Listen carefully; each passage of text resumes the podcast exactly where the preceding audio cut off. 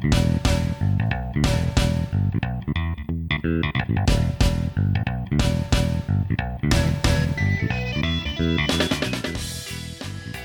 listeners, and hello, Brian.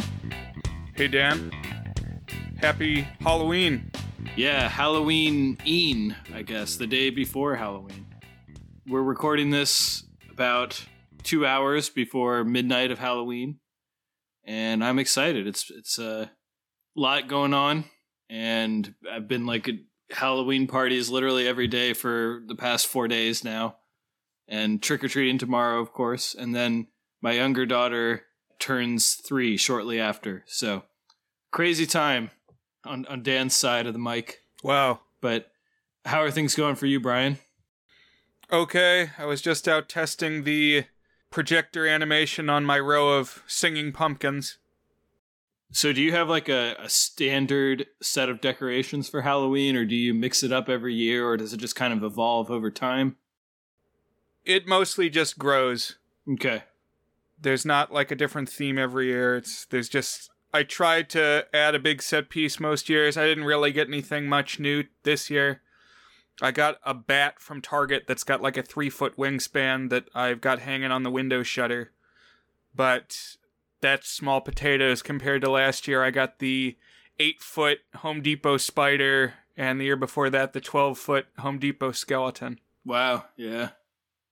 That skeleton is something special. Is a tall boy. My god, man, you're so large. The references in this podcast are starting to run too deep. They're even going outside of the podcast itself. Right. You need to also have studied the Count Gauntly corpus. that is your your public access TV show. But this is the 104th episode of The Goods, a film podcast. And we are discussing a horror movie. Ends up being actually a pretty good Halloween movie, I'd say. It is a movie that I took a total stab in the dark, maybe a grab in the dark, if you will. Something that I knew pretty much nothing about. And that is a 1999 horror comedy entitled Idle Hands. So, Brian, if I recall, you had not seen this one either and didn't really know anything about it. Right. I had never heard of it, except, of course, once you mentioned it, suddenly I was seeing Facebook posts about it. So that's the way the world works. All these algorithms. Yeah. And I checked it out on Letterboxd, and a couple people I follow had seen it too. So, how did you first encounter it? So, it, it always comes back to that thing you do. One of my favorite movies, the 1996 Tom Hanks starring and Tom Hanks directed comedy. And early in that movie, there is a band performing at a college show, and there's a heckler in the crowd. I always really liked this heckler. I thought he was funny. And a month or two ago, I was looking at his filmography to see if I had seen him in anything else or what else he had been in. And I saw this movie and I was like, that just looks so interesting. Horror movie from the late 90s that I've never heard of called Idle Hands. And I, I put a pin in it. I, I have a list of movies to think about for future goods episodes. And I put it there and I pulled it out. And it turns out uh, that, that Heckler plays one of the two cops who comes to an unfortunate fate in this film. Oh, okay. So a not a major role, but he, he's still there. The star of this is actually Devon Sawa, who I mainly know as the real life version of Casper in in the 1996 live action Casper film. Right, I recognized his face too, and I think it's got to be from that. Even though I don't know if I've ever seen the Casper movie the entire way through, but I do remember the scene where he like makes a wish or casts a spell or something that lets him be human for a little while, and he dances with Christina Ricci. Right. He also looks like Ryan from the OC, except his nose is just a little bit bigger, but otherwise he's like a dead ringer for that guy. And he has the same hairstyle here that Ryan does at the start of the OC, too. Um, I forget that guy's name, but he starred in that Gotham show a few years ago. Anyways, but like I mentioned, this movie came out in 1999, and reading a lot about horror over the past month or so, and just watching more movies and reading more reviews and books about film and stuff, you start to learn about some of the eras of film, some of the tide changes. One of those is the late 90s. Pretty much everything was reacting to or attempting to recreate the magic of Scream, which we discussed last year, which basically injected an element of snarky, chatty teens and a sort of uh, hip tone to horror movies. And I definitely think you see some of it here, although this one has its own specific flavor where it's kind of a stoner comedy version, which was not really an element of Scream. Right. This movie has a pretty heavy dose of comedy in the mix. Yeah. And this movie got delayed for reshoots, which I'm going to talk a little bit about in a minute. But after it was delayed by a couple months, it had the misfortune of debuting less than a month after the Columbine shooting in 1999. And one thing to know about Columbine was that there was a massive push against violent media as a possible cause of the way that these teens were becoming all violent and doing crazy things and so this movie actually got chastised. I saw that Joe Lieberman, who was kind of on the front line of anti-violent media post Columbine, this was one of the the movies he singled out as this is the filth that's infecting the minds of our kids. That's why they're going crazy.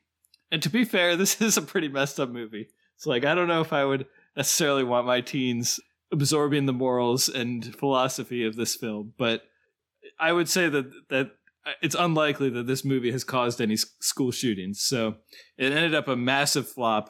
It only made four million dollars against a budget of twenty million dollars. Wow.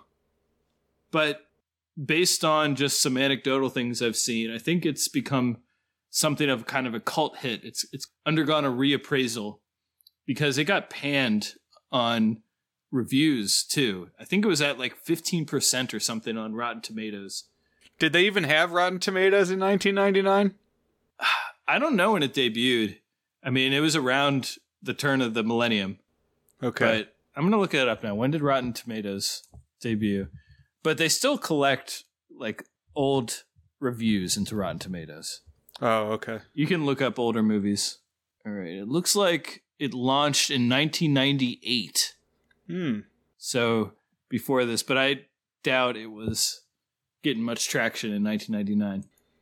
Because to me, this movie was like a time capsule. Oh yeah, for sure. It's, it's very late 90s. I, I'm going to talk about some of the specific things. It was like Snow Day if the kid in that, it, like, instead of trying to return a whale bracelet, is being controlled by his evil hand. Right. Anklet, forgive me. That's yeah. But I like zebras. Man, the Snow Day musical, I'm scared is not going to actually launch because I think it's Warner and Warner put a lot of stuff on the chopping block. Oh no. Batwoman and the Snow Day musical. Yeah, so streaming movies typically get announced like the the details and the release date and the trailer 1 to 2 months before they go live. So I'm going to start to get real nervous if we don't see it in the next few weeks. Anyways, this movie Idle Hands, one of my my regrets is that as soon as I picked it, I should have gone and bought the DVD because I only realized this morning that the DVD has first of all an alternate ending to the film, which I'll talk about here in a bit, and also a director and cast commentary, which you know I love listening to. So I didn't get around to listening to that, but maybe someday I will and fill in some details, you know, along with our uh, Max Magician, which we talk about listening to at some point. But any other thoughts before we dive into the story of Idle Hands, Brian? Just that if I knew that this was going to be a Killer Hand movie, we could have launched into a whole Killer Hand month because actually there's there's multiple. I think there'd be just enough to give us 4 weeks if not 5. What are some other ones? For instance, there is the Beast with 5 fingers. There's a couple others looks like this uh, BuzzFeed listicle says, and now the screaming starts from 1973. There is The Hand from 1981. Oh, and of course, Evil Dead 2, where Right. Ash starts getting attacked by his hand and has to cut it off, and that's why in the third one he's got a chainsaw for an arm. And then Addams family, right? I guess that one's not quite so evil. Right, but I feel like we could round out a month. You know, you got to have some variety. It certainly has a severed hand with personality. Yeah. So this movie opens with a suburban home contemporary to 1999 and it's decorated for Halloween. So Brian, did you have any opinion on the Halloween decor in this film? Well, in the first scene, we meet the parents, and the dad is played by Fred Willard. who I feel like is a very like specifically late '90s, early 2000s type celebrity, and the kind of celebrity who shows up at just the very beginning of a horror movie, and and not for very long. But they both seem invested in their Halloween decorations. Well, I guess the mom specifically because she like gets a lot of stuff out of like Better Homes and Gardens magazine. Like all the housekeeping tips and like little recipes, she's into that. But like in the what do they call it? The the foyer of this house, just inside the door, they have American Gothic recreated, but the farmer and his wife are like pumpkin head scarecrows. And I, I liked that. Yeah. What else did we see? I I was as much in, entranced by the the late '90s interior period details, like gnarly wallpaper. There's some wood paneling going on. Everything's covered in quilts. I liked the teenage son's attic bedroom. Mm-hmm. And actually, this whole movie reminded me a lot of there was an episode of Alternate Ending, the like spin off of that that's specifically horror themed that your friend hosts, the guy who you've been in contact with through Letterboxd. Yeah, I don't know if, if I would call any of them my friends, but I definitely I'm on their forum and I've I've chatted with him Is he uh, Brendan Brennan? Brennan, right? He's the guy who gave us the the curriculum of slashers to watch. Right, so he's the host of this horror spin-off of the larger podcast and on that one they did an episode about a movie called Brain Dead and it's also about a teenager who like lives in an attic and is just like very in his own world and then horror stuff starts happening and he's in the mix. But I I saw a lot of parallels. We might have to talk about that one at some point even if it doesn't get a whole episode. Yeah, it wasn't Brain Dead made by uh, someone famous. No, I'm thinking of something else. What's the one that Peter Jackson made? Well, that's also called Brain Dead, but also called Dead Alive Oh, okay. because it was called one thing in New Zealand and a different thing in America. The this Brain Dead that the podcast was about was a video game that like releases a Freddy Krueger. Gotcha. There's like this this creature that comes out of the video game and it's like commanding the kid to kill through VR. That sounds pretty fun, actually. Since you brought up alternate ending, one another thing I'll I'll say is that I'm keenly aware of who Devon Sawa is because uh, one of the hosts, Carrie, of that frequently talks about how Devon Sawa was her number one childhood crush, particularly for his Casper appearance. I think he's a little silly looking. I don't know. He's got like a gap in his teeth. Uh, I think he's roguish. You know, I definitely was more of a Christina Ricci guy, but if I swung the opposite way, I, th- I think Devon Sawa might have been my type. Fair enough.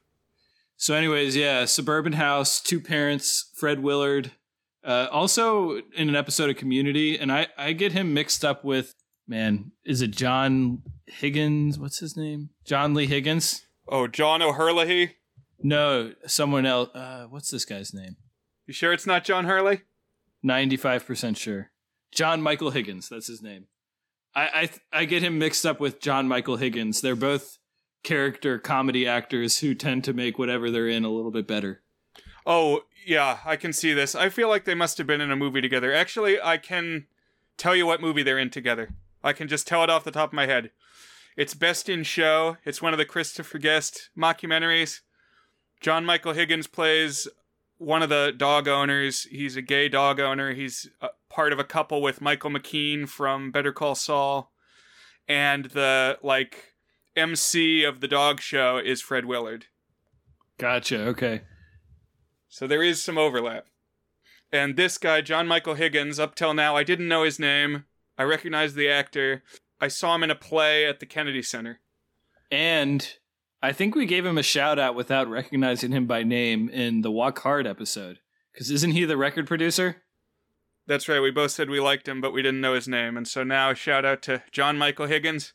Last episode, we were paying tribute to Richard Jenkins, and now John Michael Higgins gets his due. Yeah. And Fred Willard. Uh, you turned me on to that other film podcast recently, the Rewatchables. Mm-hmm. And they have a section where they talk about that guy. This is what that is. Maybe we need our own categories someday, Brian. Yep. Things to talk about when we're looking back on 100. Right. Anyways, back to Idle Hands. The parents, when they lie down for bed, see a message written on the ceiling that says, I'm under the bed. And it's in like creepy blood smear horror letters that show up when the lights go out. And they peek down under the bed. They don't see anything. But then they go running around searching the house. They they check on Anton, their teen who's in the attic. And finally, they don't see anything. They head back to bed. And uh, we kind of are following the mom here. And she gets grabbed by this hand that reaches out from under the bed and pulls her under. And we see the bed kind of shake dramatically and blood squirts out. And this is kind of our first visible kill of the film, of which there will be many. This is a pretty bloody and gory movie. Like, I don't remember, for example, Scream, which this was obviously inspired by to some extent, being so bloody. I feel like this is bloodier than average for as far as horror movies of the era go, but I'm not 100% sure. I'm trying to think like the the start of it was kind of dark and abrupt, but then it didn't phase me after that. I don't know, it got sillier, it got warmer. I was really perceiving it mostly as a comedy.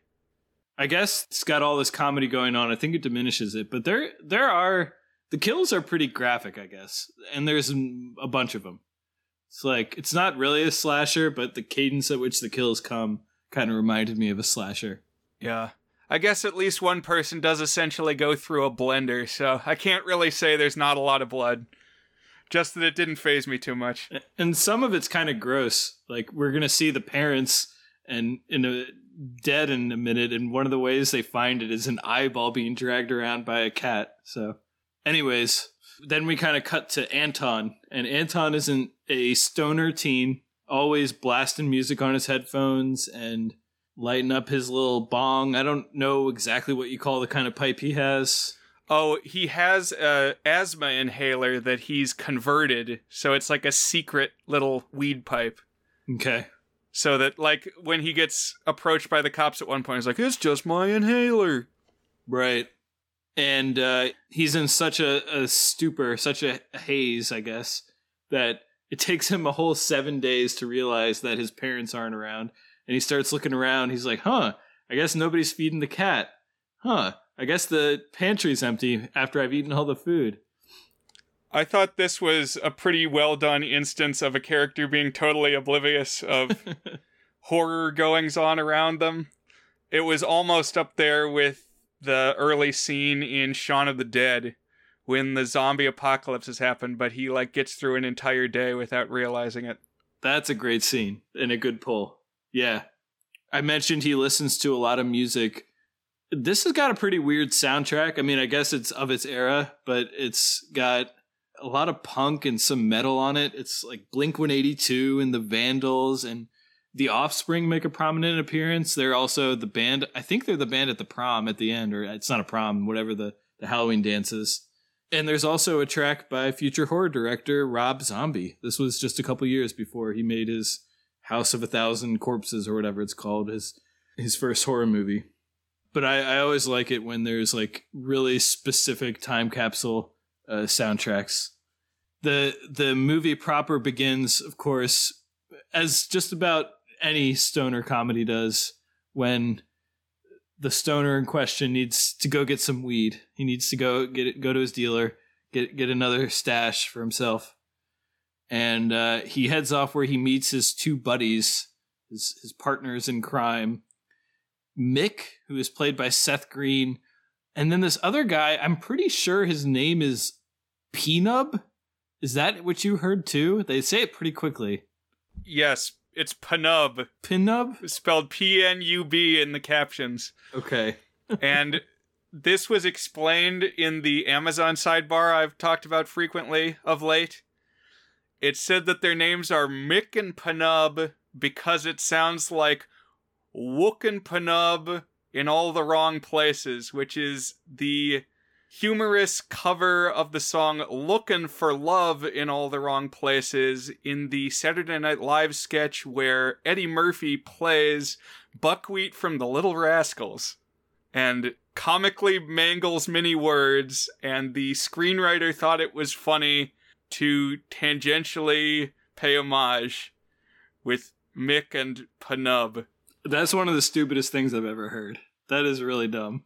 But It's all right. very complicated to explain, but I read it, so now you have to listen to it. yeah. On his way to to get his refill, this is when he gets harassed by those cops.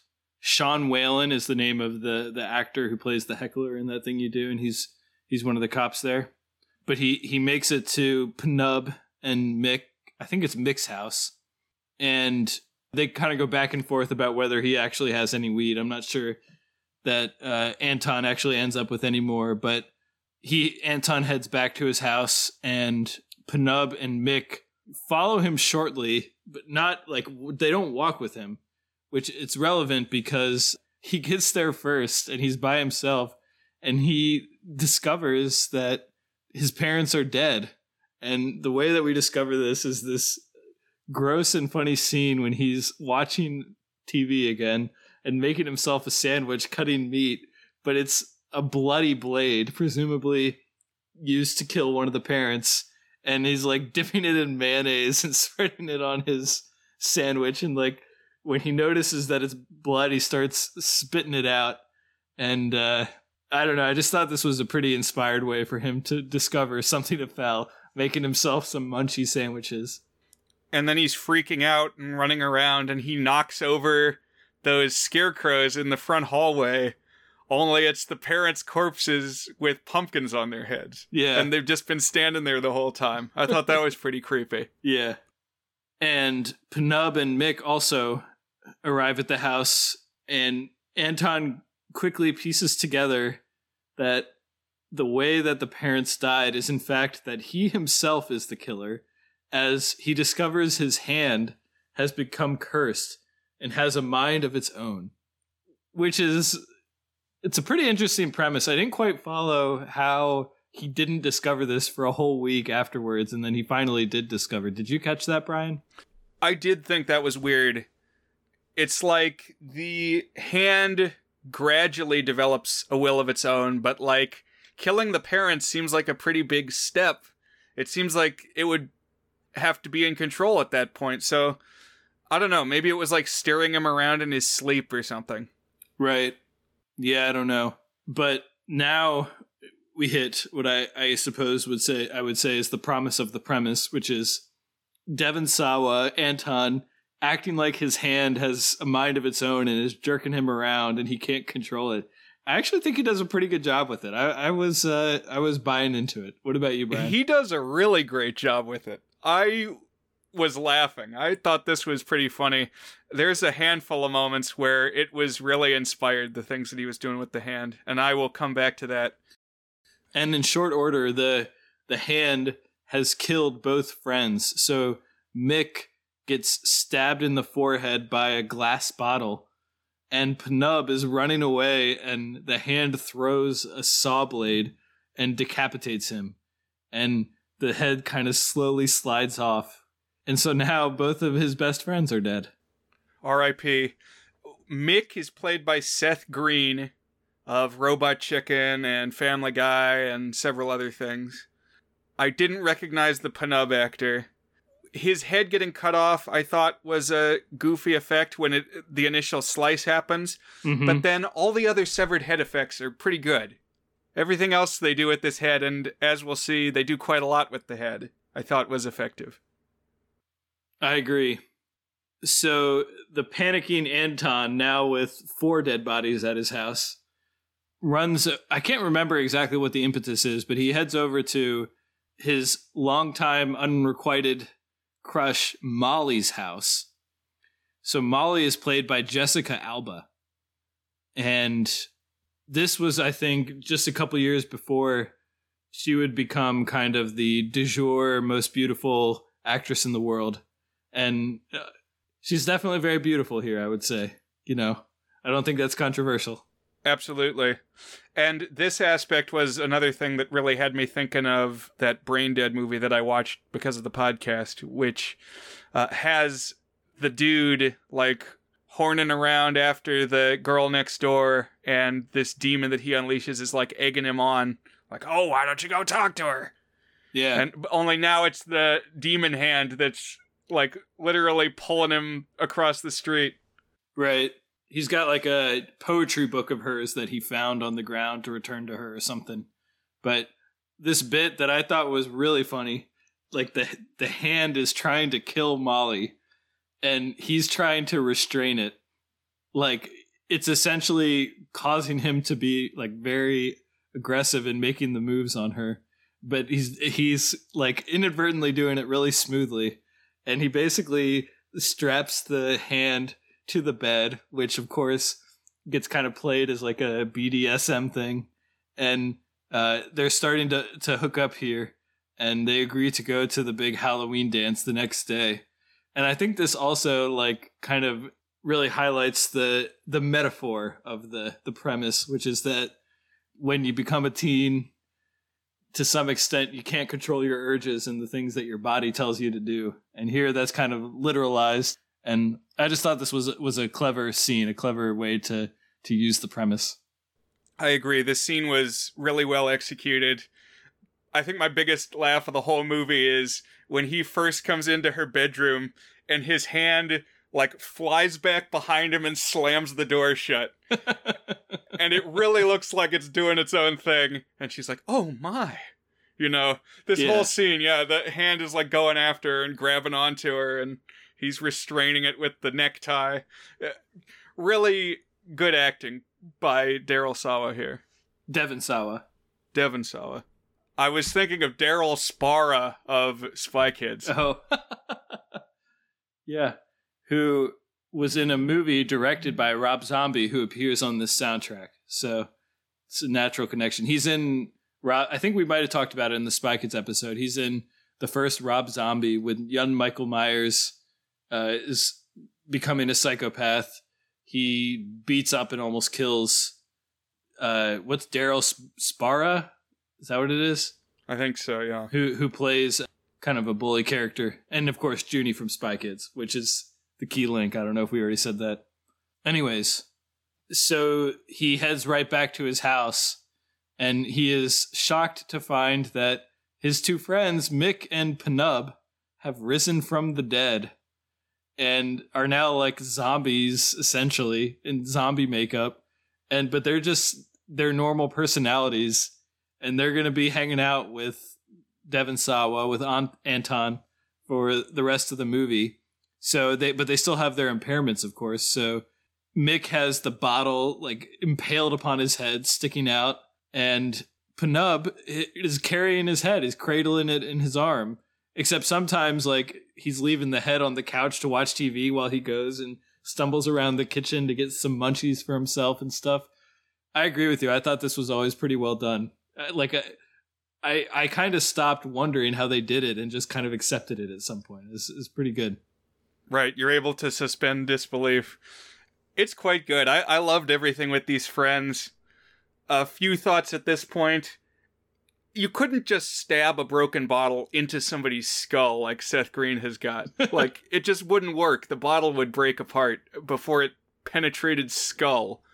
But yeah, I I like their personalities. I like the way they interact, and I thought it was really funny the explanation for why they're still around because they say that when they died, they heard voices calling them to, you know, go to the light at the end of the tunnel only it was a really long tunnel. and we thought we'd just stay here and hang out. Yeah. Like, they're literally too lazy to even die. Pretty great.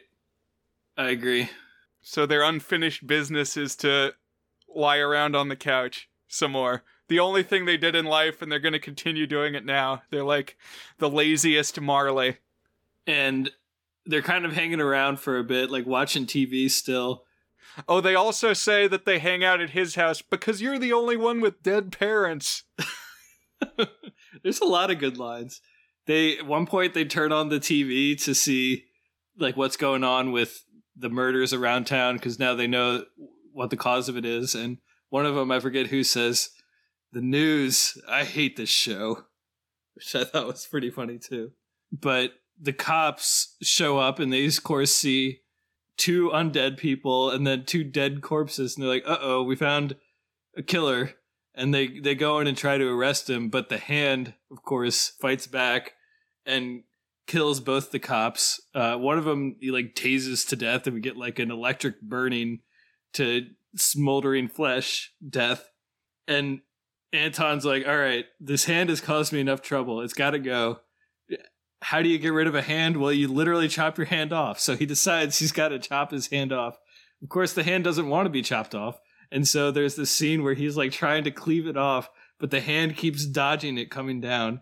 And again, very well done. I don't know exactly how they filmed it, but I thought it was very good. The first way he tries to chop off his hand is with a bagel guillotine. yeah, one of those bagel cutter machines. That was pretty funny.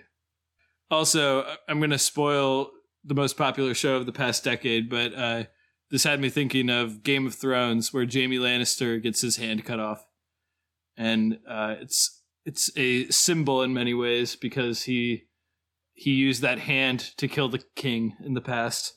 Hmm. I wouldn't know. I've never had HBO. so he he finally gets it chopped off, and now, of course, it's not like the hand is just a sack of flesh sitting in the trash can. It, it has come to life like a thing from the Addams family or like Evil Dead. It's like running around. So now things have gotten even worse because formerly Anton could at least like control the hand, or at least the the limbs that the hand was attached to. But now he's trying to keep the hand under wraps. And what he eventually does is he grabs it and tosses it in the microwave and starts frying it in the microwave. There were some good effects microwaving the hand because it's like spurting little rivulets of blood out the fingers as they pop. Yeah, pretty gross. And this this works for a bit, but of course, Mick and Pnub need to to have their munchies, so they open the microwave to cook something in the microwave, and the hand comes flying out and running away. Um, and this is just as the the Halloween dance is starting the next day. And spoilers, this dance is going to be where the climax of this film happens. How many Halloween movies did we watch this year that specifically had a dance in them? I know Halloweentown 2 did. This one's got it. There were a couple. Were there any beyond that? That might be it. Yeah. Let's see. There's no dance at Cabin in the Woods. No, I, I don't think so.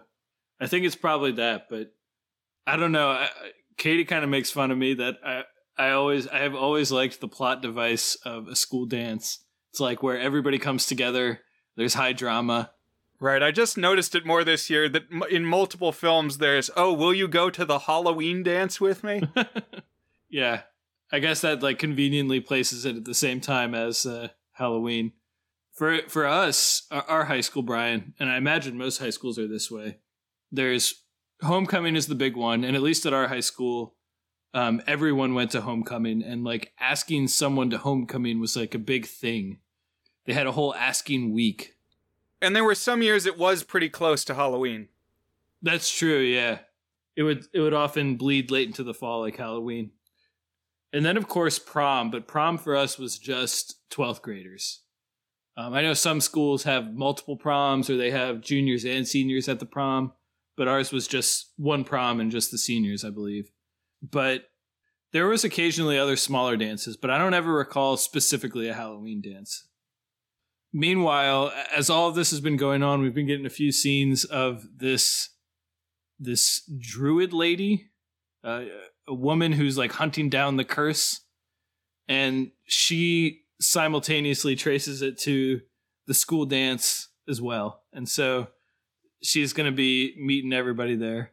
I liked a couple things about this subplot because, well, she's a crazy conspiracy theorist driving around in an RV and apparently knows the legend of this hand curse. Like, other people have had this evil hand controlling them, and then, like, once it's accomplished a certain mission, it will depart its host and spiritually travel to possess somebody else. And she's got, you know, all the cork boards with strings as she traces the country. Like all the places that the hand has settled, it makes a pentagram on the map. It's it's pretty crazy and funny. She also explains that what this curse is, which this is kind of late into the movie. I think we could have benefited from hearing this earlier. Maybe it doesn't need an explanation, but the explanation they give is that this demonic force possesses the hand of whoever is laziest in the world at a given moment. I forgot about that. Like if you are the biggest slacker, this thing possesses you. And so literally it's the idiom that gives us the movie's title that idle hands are the devil's plaything. Right. It's clever. Yeah. So at the the dance, it's determined that the hand, for whatever reason, is specifically intent on killing Molly, killing Jessica Alba's character. And so there's a whole chase rigmarole going around where, where Molly and one of her friends are, are trying to avoid the hand, and Anton is trying to figure out where they are and following them around. Oh, you're you're skipping over stuff.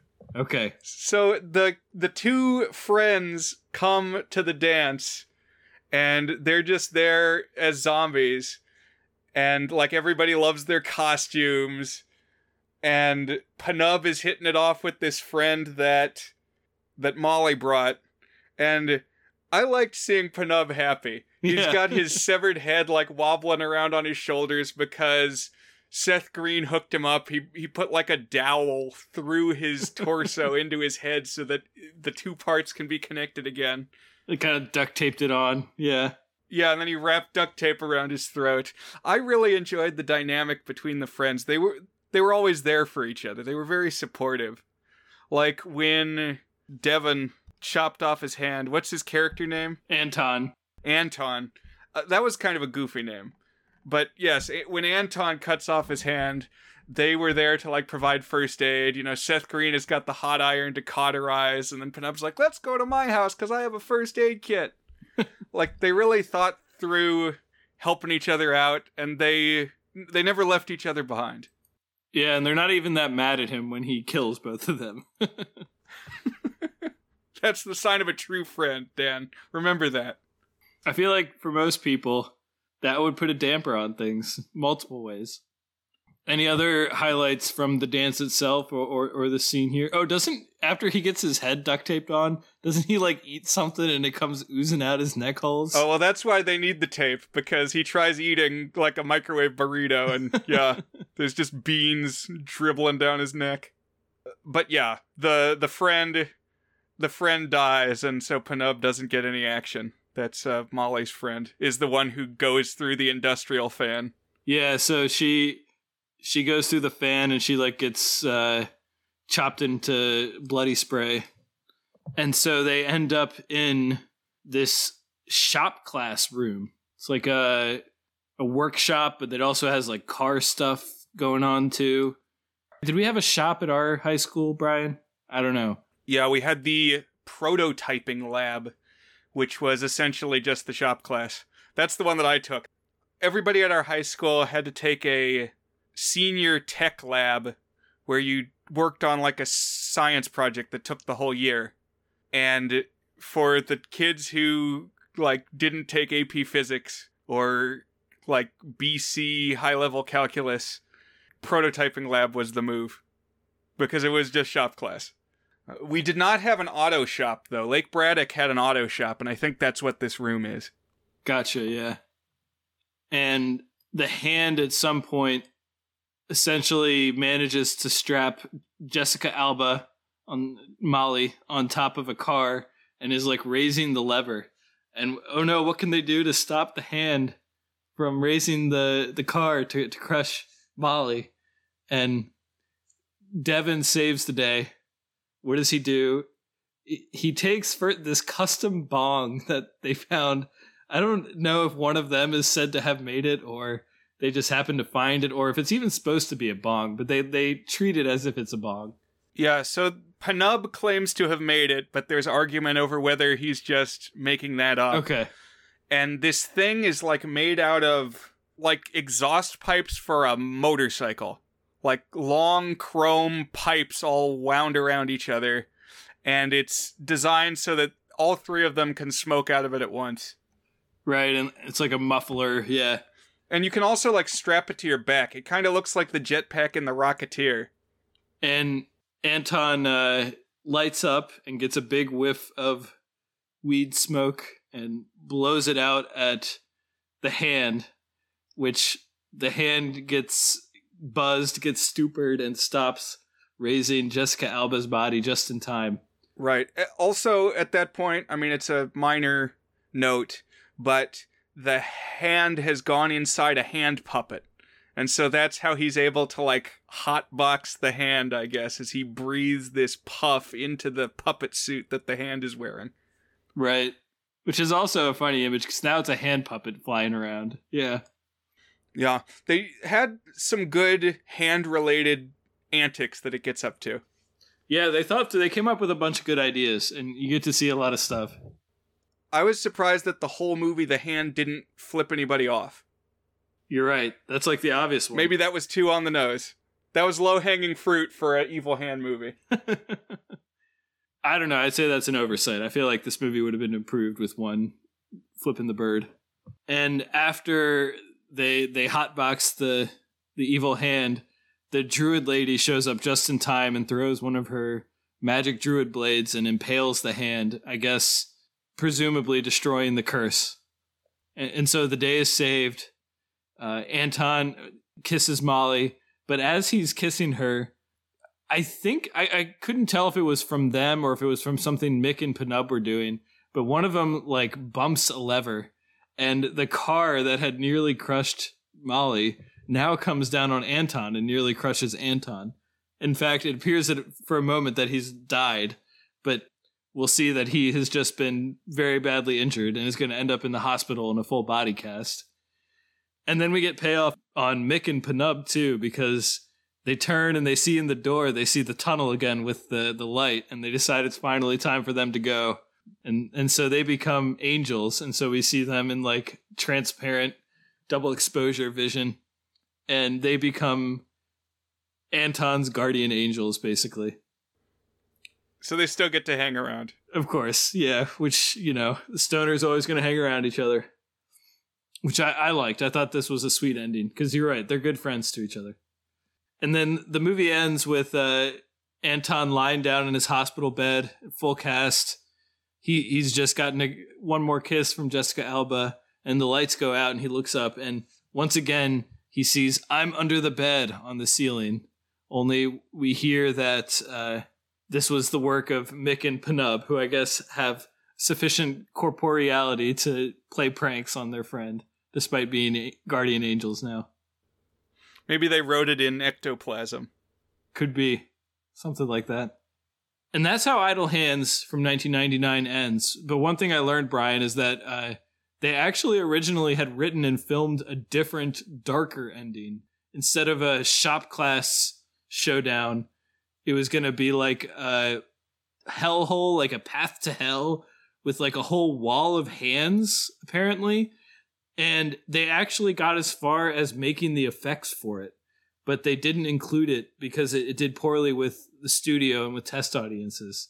So apparently it's actually on the DVD, and this is enough for me to buy the DVD because I really want to see what this alternate ending is. Uh, it might be on YouTube also. I'm going to look it up and see if I can find it. That does sound pretty interesting. From your description, what I'm imagining is do you remember the. Well, wait a second. Have you ever seen Labyrinth by Jim Henson? No. All right. Well, in that, there's a scene where the main character falls down a hole and she gets caught by thousands and thousands of hands. And the hands start talking to her by forming faces, like shadow puppet style. The hands come together, and like two hands are making eyes, and two hands are making a mouth, and then they they talk to her about, do you want to go up or do you want to go down? And they're like crowd surfing her along through this pit. Oh man, really creepy visual. That sounds interesting too. Yeah, that's one I really got to watch. But yeah, so that's that's Idle Hands. So, uh Brian, what are some some other things we might have missed or maybe some good things about Idle Hands? All right, well, I do have one that you missed. During the school dance, a moment that just shocked and delighted me was that like Anton runs in and is yelling to everybody, "You got to get out of here. There's a killer hand on the loose." And everybody's like, "Oh yeah, sure." And of course, at this point, Mick and Pnub are enjoying the party. They're having luck with the ladies, and they're like, "Oh yeah, evil hand! It killed us today earlier." And everybody laughs at that, even though it's technically true. They did get killed by the hand. But then the hand drops from the rafters onto the head of the band leader and scalps him. Oh yeah. Just rips off the top of his head, and his skull and his brain are exposed to the air. And yeah, really gruesome, really sudden, unexpected moment, and then it's chaos. I think that's the lead singer of The Offspring, like the the pop punk band from when we were in middle school, Brian. I could be wrong. So that was a pretty cool cameo. Yeah, getting his, his scalp pulled off. Another thing I didn't mention is at one point the druid lady hasn't realized that uh, Anton has cut his hand off. So she's specifically trying to kill Anton. So like he's chasing down the hand, she's chasing him down, and she's got him pinned and, and ready to kill him when he rips off uh, the thing that had been covering his wound and waves it in her face. So she's like, "Oh man!" So then they have to go hunt down the hand, and just this image of like waving your severed wrist in this woman's face made me laugh.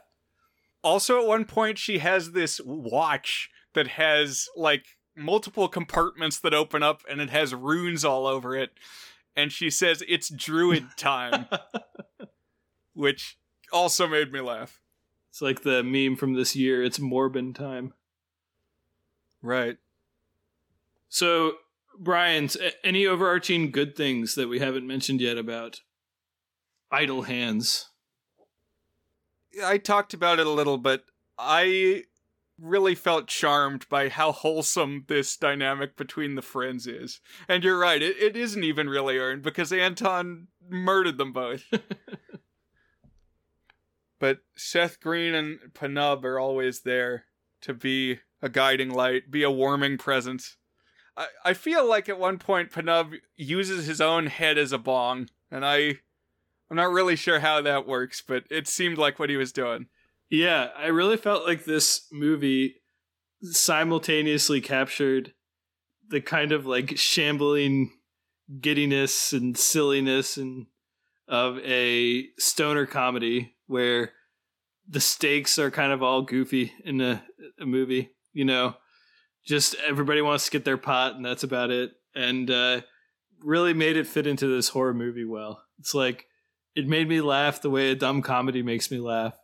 But it also was like an effective horror movie. I mean, it's not scary in that sense, but just like really leaning into the concept and having the gore and the the kills and the intensity of it all. I thought it delivered on on the premise very well. Right. And there were multiple times watching this that I just had to admire the filmmakers for committing to this premise. It's like this is kind of goofy, but like they really did it. They came to work and they saw it through to the end. Right. Did all the practical effects, like really considered what are some of the goofy things that could happen within this premise.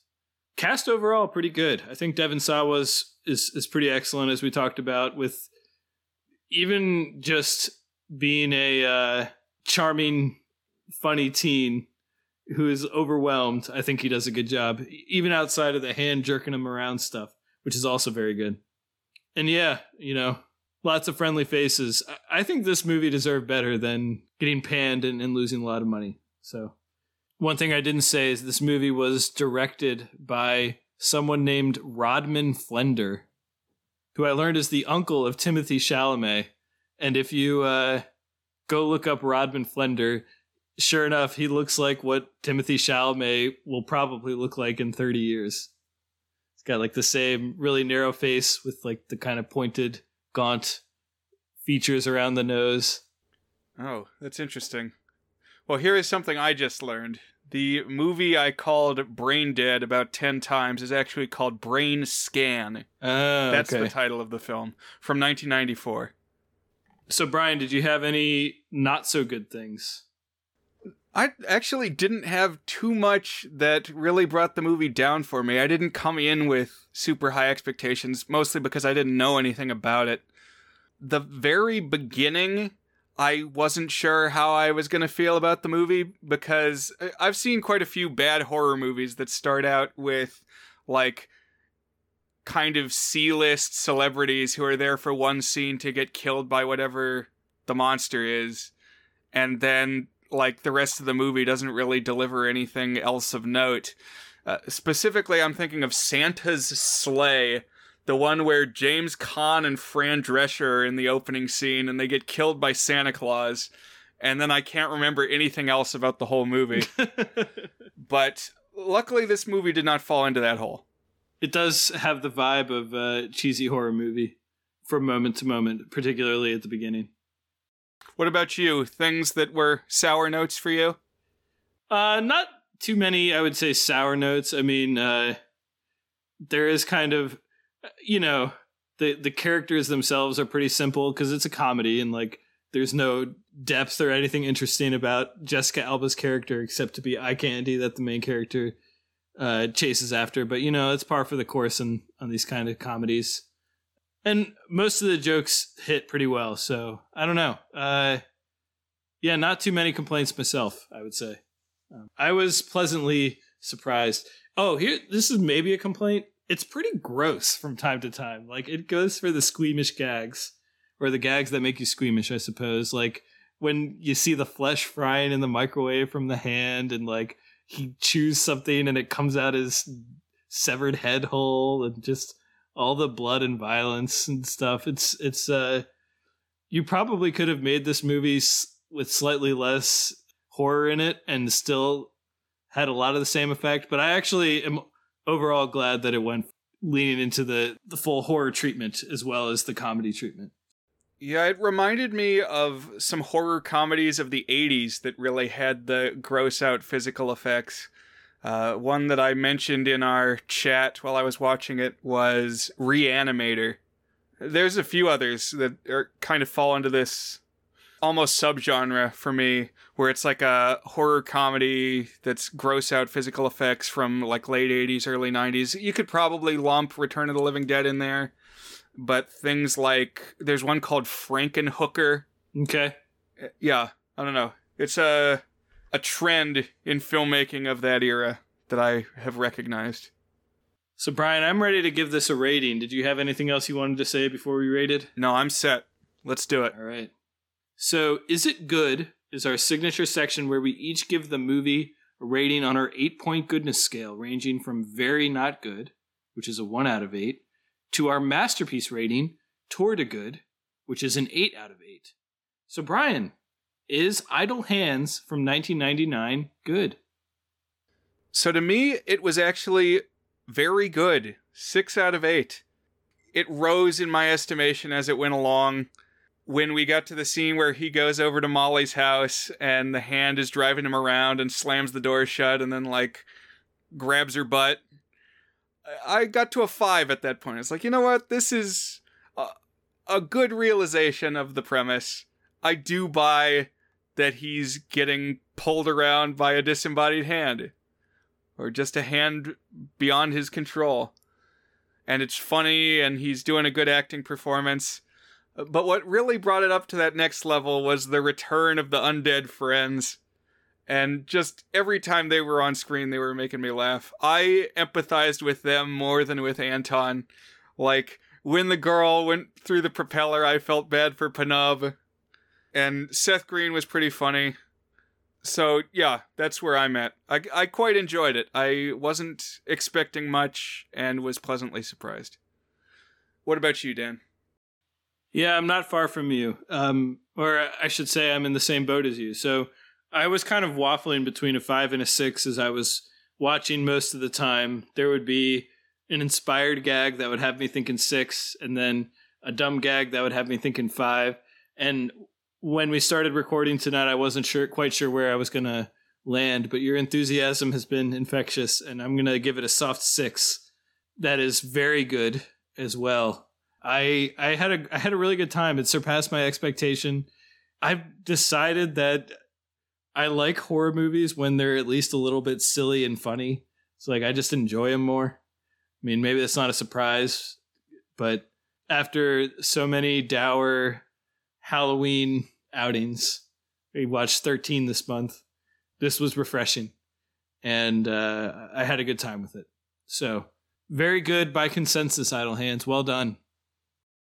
Oh, and one other thing. I mean, we said it, we didn't leave it out, but just by coincidence, I guess, Dan, this was a very Halloween specific horror movie.